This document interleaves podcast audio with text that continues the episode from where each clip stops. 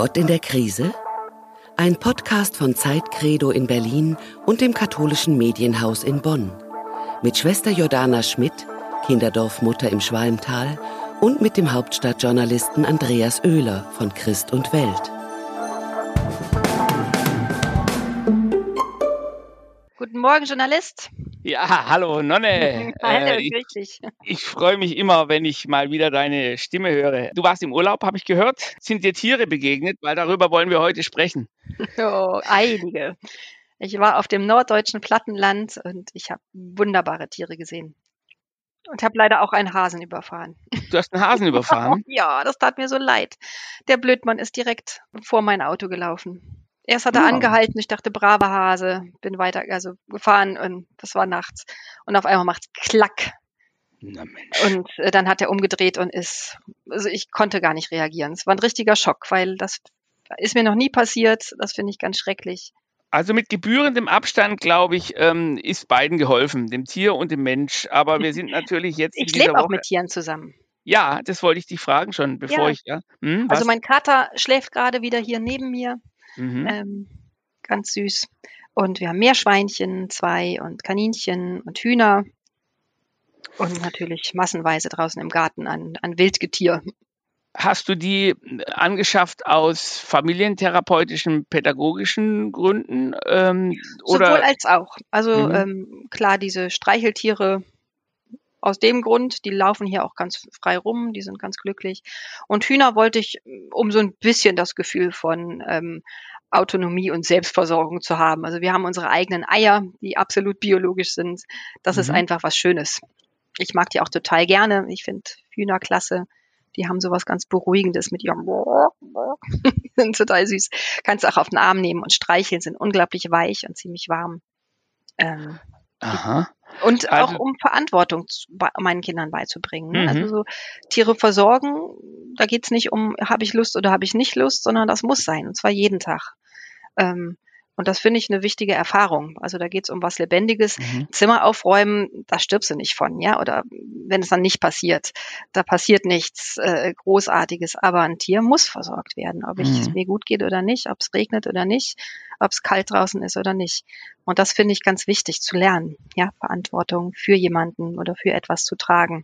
Erstmal im das heißt, Kleinen. die mischten auch den Hühnerstall aus. Absolut, ja. Mhm. Du bist ja auch eigentlich wie ich auch ähm, auf dem Land aufgewachsen. Ne? Bist du mit Tieren groß geworden? Also ähm, direkt jetzt mit deiner Familie oder ist das Also ich habe jetzt nicht auf dem Bauernhof gelebt oder mhm. so, aber mhm. ich habe ähm, auch eine Katze später gehabt und wir haben Kaninchen gehabt, aber ansonsten nicht so viele Tiere. Und mhm. bei uns gab es auch nicht so viele. Also meine Freundin hatte einen Hund und ganz viele Kaninchen und Goldfische draußen im, im Teich. Ähm, also ich kannte viele Menschen, die auch mit Tieren zusammenleben, also mit Haustieren. Aber Nutztiere kenne ich eher nur so vom Vorbeifahren beziehungsweise vom Urlaub machen. Wir haben Urlaub auf dem Bauernhof öfters gemacht mit der Familie. Mhm. Und das habe ich geliebt. Also so in den, den Geruch von Kuhstall, den mag ich. Oder Pferdestall. Schweine ist immer ein bisschen strenger, aber auch das geht. Das, das fand ich immer total klasse. Auch Tiere versorgen und gucken, ja, wie geht's denen? Was, was erntet, also was kriegt man von denen? Also Kühe melken, finde ich total klasse. Ich finde immer so interessant, dass wenn ich hier am Prenzlauer Berg spazieren gehe, hält hier sich jeder neuerdings einen Mops. Ja, also das ist Ein das Mops? absolute Mops. Möps okay. sind sozusagen jetzt die die äh, Szenetiere. Ne? Die, das ist dann so lustig, dass dann also äh, hühnenartige Männer tätowiert bis unter die Augenlider ne? mit so einem Wikingerzopf dann ein kleines Hündchen auf, auf der Hand haben oder oder hinter sich herziehen. Das sind also Viecher, die also wirklich tatsächlich Schoßhunde sind und da wird irgendwas ausgelebt. Und ich finde immer so diese Verzärtelung der Tiere in der Großstadt sind, steht in einem so wahnsinnigen Kontrast zu dem, wenn ich früher auf dem Hof irgendeinen Bauern getroffen habe und ich gesagt habe, wo ist eigentlich Ihr Hund? Dann hat er gesagt, der Depp ist im Wald ähm, einem Jäger vor die Flinte gelaufen. War nicht intelligent genug, hole ich mir jetzt einen neuen Hund. Also sozusagen die, ähm, die, die, der, der profane Umgang ähm, äh, der Bauern mit Tiere, ähm, die ja natürlich auch Nutztiere sind, ist es weniger grausam, als im Prenzlauer Berg sich Mops zu halten. Ich frage mich da immer, was ist denn eigentlich sozusagen perfider, ja? Das ist artgerecht, ja, ja. Ja, ich weiß es nicht. Also ich weiß, dass natürlich gerade so Haustiere, Hunde, Katzen, Wellensittiche, was auch immer, ähm, auch ein bisschen vor Einsamkeit schützen, ja, und auch in der Mangelung von Sinn oder von Kindern oder von Freunden und Familien das oft auch als Ersatz gesehen wird. Mhm. Ähm, ich glaube nicht, dass es den Hunden schlecht geht, ja, es sei denn, die werden wirklich da, da schlecht gehalten, weil ich erlebe schon die Tierbesitzer sehr, sehr besorgt. Ob das jetzt gut oder schlecht für einen Hund ist, weiß ich nicht. Also ich glaube es nicht, es sei denn, die werden fett gefüttert oder so, ne? Also solange Tiere. Aber was ist, schon hm? ein bisschen komisch ist, Entschuldigung, ist hm? mir jetzt wieder im Urlaub auch aufgefallen, wie viele Hundekinderwagen es inzwischen gibt. Also wie viele was? Menschen, ja, hast du das noch nie gesehen? Es gibt nee. Extra Kinderwagen oder Kinderwagen heißen sie ja dann nicht. Wagen, die Kinderwagen ähnlich aussehen, wo Hunde drin sitzen, damit die Hunde nicht mehr laufen müssen. Oder Hundeanhänger. Immer, immer mehr. Also wirklich viel. Ähm, das, das finde ich so befremdlich. Wo ich dachte, ist doch ein Hund, kann doch laufen. Also, also es gibt Prenzlauer Berg nicht, weil der Babykinderladen, der ja meistens von den Eltern gesponsert wird, ja schon 5000 Euro kostet. Ne? Diese Silverstars und so weiter, die müssen ja, sind ja auch Prestigeobjekte. Da ist also, das sind wahnsinnige Hightech ähm, ähm, Kinderwagen, die man dann eben auch noch beim Joggen benutzen kann und so. Und da, wenn die da noch einen extra anschaffen müsste für die, für die Möpse ja. oder so, die tragen die Hunde in Designerhandtaschen. Also die ah, Hunde sind ja auch faul, aber die sind dann in solchen Lacktaschen und da gucken die dann raus, ne, wenn sie Glück haben. Mhm. Ne? ähm, wir haben ja ähm, natürlich auch ähm, Tiere in der Verwertung. Ähm, wenn ich jetzt an Tönnies denke, an diesen Fleischskandal, mhm. denkt man jetzt natürlich im Augenblick die ganze Zeit, wie viele Leute haben sich äh, ähm, infiziert, wie werden eigentlich die Arbeiter, die Fleischarbeiter in den Baracken gehalten oder wo die da immer leben, in den Wohnungen. Aber als Nebeneffekt wird dann schon immer noch ähm, deutlich, aber vielleicht zu wenig, was passiert eigentlich mit diesem Wahnsinn, wie diese Tiere da sozusagen seriell geschlachtet werden und äh, ähm, wie, wie dann diese Missstände an dem Tier eigentlich doch immer deutlicher werden. Ne? Es ist traurig, dass es erst durch Corona nochmal in die äh, Mitte der Gesellschaft drückt, weil Tierschützer haben das schon immer versucht, darauf aufmerksam zu machen, wie geht es da den Tieren, was ist das mit dieser Massentierhaltung und Schlachtung, was machen wir mit unserer Konsumhaltung, die wir billiges Fleisch konsumieren wollen, ähm, die das begünstigen. Also ich finde, da ist auch Corona mal wieder gut, gut für, das ja auf die Missstände aufmerksam zu machen, was was Bedrohliches für uns hat. Also so ein billiges Fleisch ist nichts Bedrohliches, aber plötzlich da infizierte Leute und ähm, vielleicht ein Laden, der geschlossen werden muss für eine Zeit, ähm, das ist schon was Bedrohliches.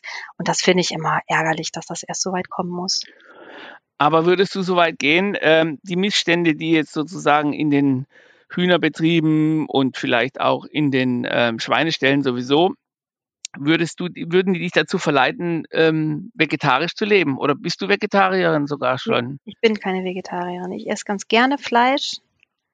Ähm, nicht viel, also jetzt nicht jeden mhm. Tag und immer, aber ähm, doch auch mit Genuss. Also ähm, es ist schwierig, gerade für eine Kinderdorffamilie mit, wo manchmal zehn Leute mhm. am Tisch sitzen, gutes Fleisch zu kaufen. Also das mhm. ist tatsächlich ein Luxus. Und da merke ich auch bei mir selber, da muss ich noch dran arbeiten, da wirklich drauf zu achten. Also ich versuche natürlich im Discounter Bio-Fleisch zu kaufen, wenigstens das. Also es gibt ja inzwischen so ein Tierschutzlevel, Label, ähm, Tierhaltung, ähm, dass ich da versuche zumindest drauf zu achten. Ähm, aber da ist noch Luft nach oben.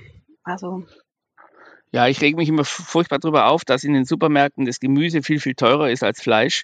Mhm. Und jetzt in der Corona-Krise sind die Gemüsepreise enorm ähm, gestiegen und die Fleischpreise haben sich aber stabil gehalten. Da zeigt einfach, das ist ein Missverhältnis. Aber ja.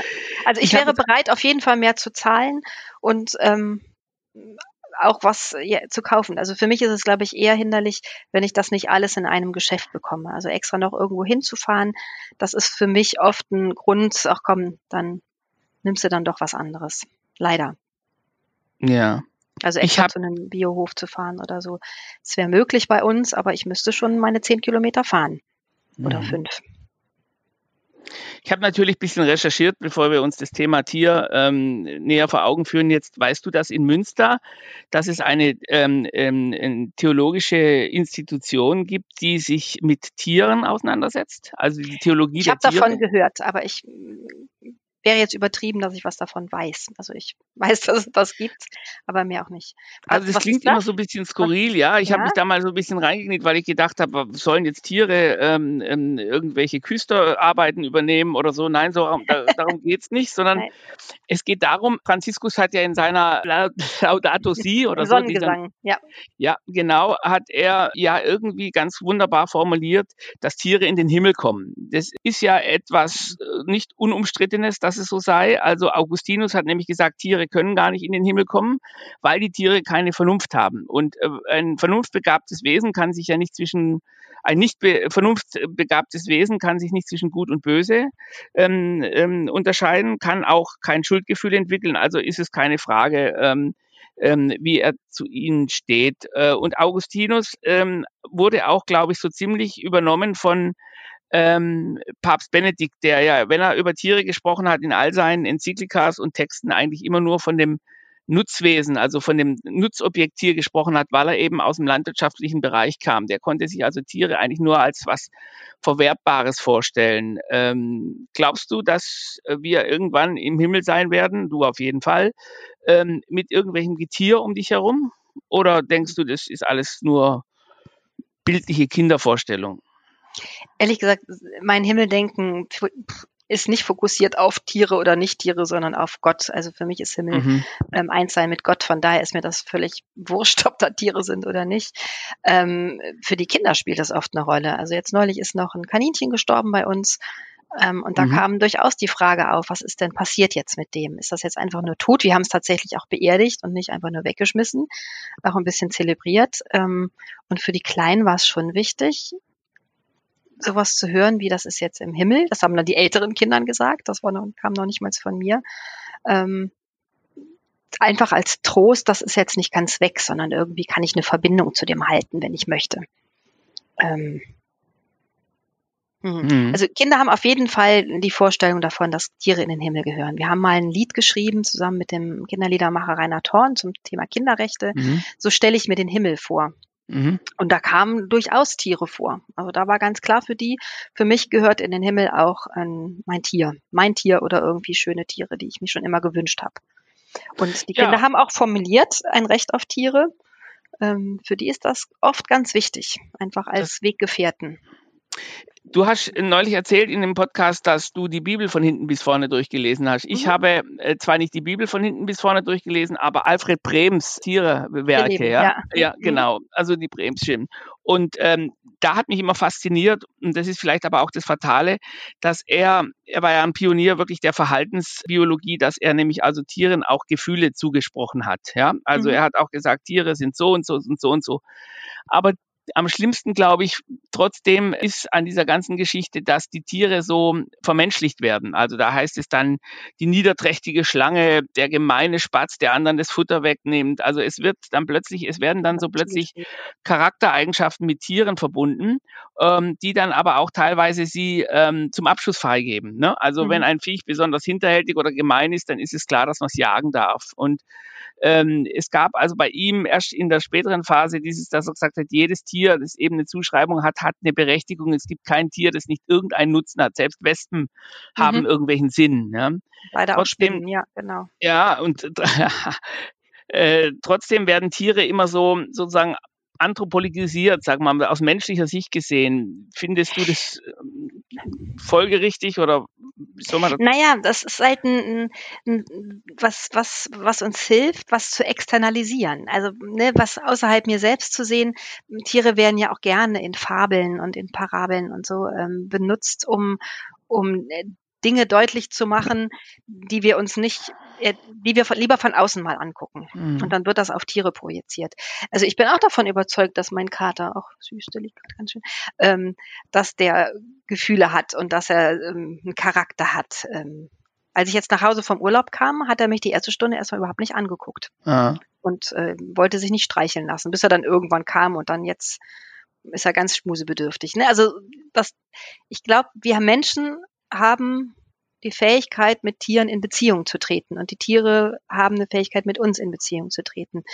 Ob es jetzt das Rotkehlchen ist, was wir draußen füttern und das zutraulich wird, oder das Kaninchen. Ja, mittlerweile weiß man ja auch, dass Tiere, die domestiziert sind, ähm, das wird immer so abschätzig gesehen, eigentlich eine viel höhere Lebensfreude haben, weil man mit ihnen teilweise wirklich auch Intelligenzspiele macht, man fordert sie heraus, man spielt mit ihnen und sie sind teilweise sozusagen eigentlich ähm, sagen wir mal, in irgendeiner Form angeregt. Das weiß man mhm. auch von, von äh, Zirkuselefanten. Die werden natürlich also extrem schlecht gehalten, das ist ganz klar, das will ich auch nicht beschönigen. Aber durch diese Dompteurspielchen und so, zum Beispiel Elefanten, das macht denen einen Riesenspaß, ja, weil die mhm. einfach, ähm, das ist ja nicht nur Zurichtung, sondern die merken, dass sie dann was erfüllen können, dass, es, dass sie dann irgendwie auch belohnt werden und so. Das soll also wirklich offenbar mittlerweile ein Umdenken geben, was diese Fragen der Tier, äh, des Tiertrainings angeht. Ne? Mhm. Aber hier wird ja immer so ein bisschen das, die wilde, das wilde, ungestüme, naturhafte, äh, das es ja sowieso schon nicht mehr gibt, gegen das Domestizierte ausgespielt. Also, ne? Ähm. Naja, und in der Natur passiert noch genau das, ähm, was ja auch in uns lebt. Also der Stärkere gewinnt und ähm, es ist teilweise ungerecht oder es ist und trotzdem ist es in der Balance, wenn wir es lassen. Mhm. Wer hat mir das neulich noch erzählt? Eine Freundin hatte mir erzählt, die haben eine Kindersendung über Tiere gesehen wo äh, Frösche dann das Wasser verließen und ähm, äh, mit offenem Maul darauf warteten, dass die anderen aus dem Wasser kamen, um sie dann selbst zu fressen. Oh. Ja, und wir haben ganz fasziniert und ein bisschen angewidert geguckt, wie, was macht das mit uns, wenn, wenn wir da hören oder sehen, dass Artgenossen gefressen werden. Ja, und ich finde solche Bilder regen uns einfach auch dazu an, über uns selbst nachzudenken, ja. ja. Was passiert denn da? Und, oder der Wolf, der jetzt wieder auftaucht, ja, und den wir nur aus bösen Wolf kennen, aus Rotkäppchen, das Wasser hat sich bei uns festgesetzt oder der die Schafe reißt. Aber wie du sagtest, Tiere haben einen Sinn. Mhm. Also dass das Naturökosystem, das hat ein Gleichgewicht, wenn wir es nicht zu sehr stören, was wir aber leider tun. Ähm, und da hat auch die Spinne einen Sinn und da hat auch der, die Mücke und die Wespe und die kleinste Insekten. Also was gab's jetzt für eine Aktion rettet die Bienen? Das ganze Ökosystem kippt, wenn wir keine die Insekten hm. vernichten, auch wenn sie uns stören. Ja, und ich finde, das weist noch auf was Großes Ganzes hin. Und da helfen uns die Tiere. Und ich finde auch so eine Großschlachterei, die jetzt in der Corona-Krise in den Fokus gerückt wird, ähm, hilft uns auf was aufmerksam zu machen. Wie gehen wir denn damit um? Mit dem, was uns gegeben wird. Mhm. Also ich glaube, dass sich da wirklich viel getan hat. Dieses ähm, macht euch die Erde untertan und als am fünften Tag eben Gott die Tiere schuf, davon sind wir weg. Ich glaube, dass wir schon mehr eine Verantwortung haben gegenüber den Kreaturen. Ne? Das hat mhm. sich bestimmt ein bisschen verbessert. Ne? Ein bisschen, ja. Na, gut, dann danke ich dir und hab eine gute neue Woche. Bis bald, ja? Ja, danke dir auch. Bis bald. Tschüss. Das war ein Podcast von Zeitcredo in Berlin und dem katholischen Medienhaus in Bonn.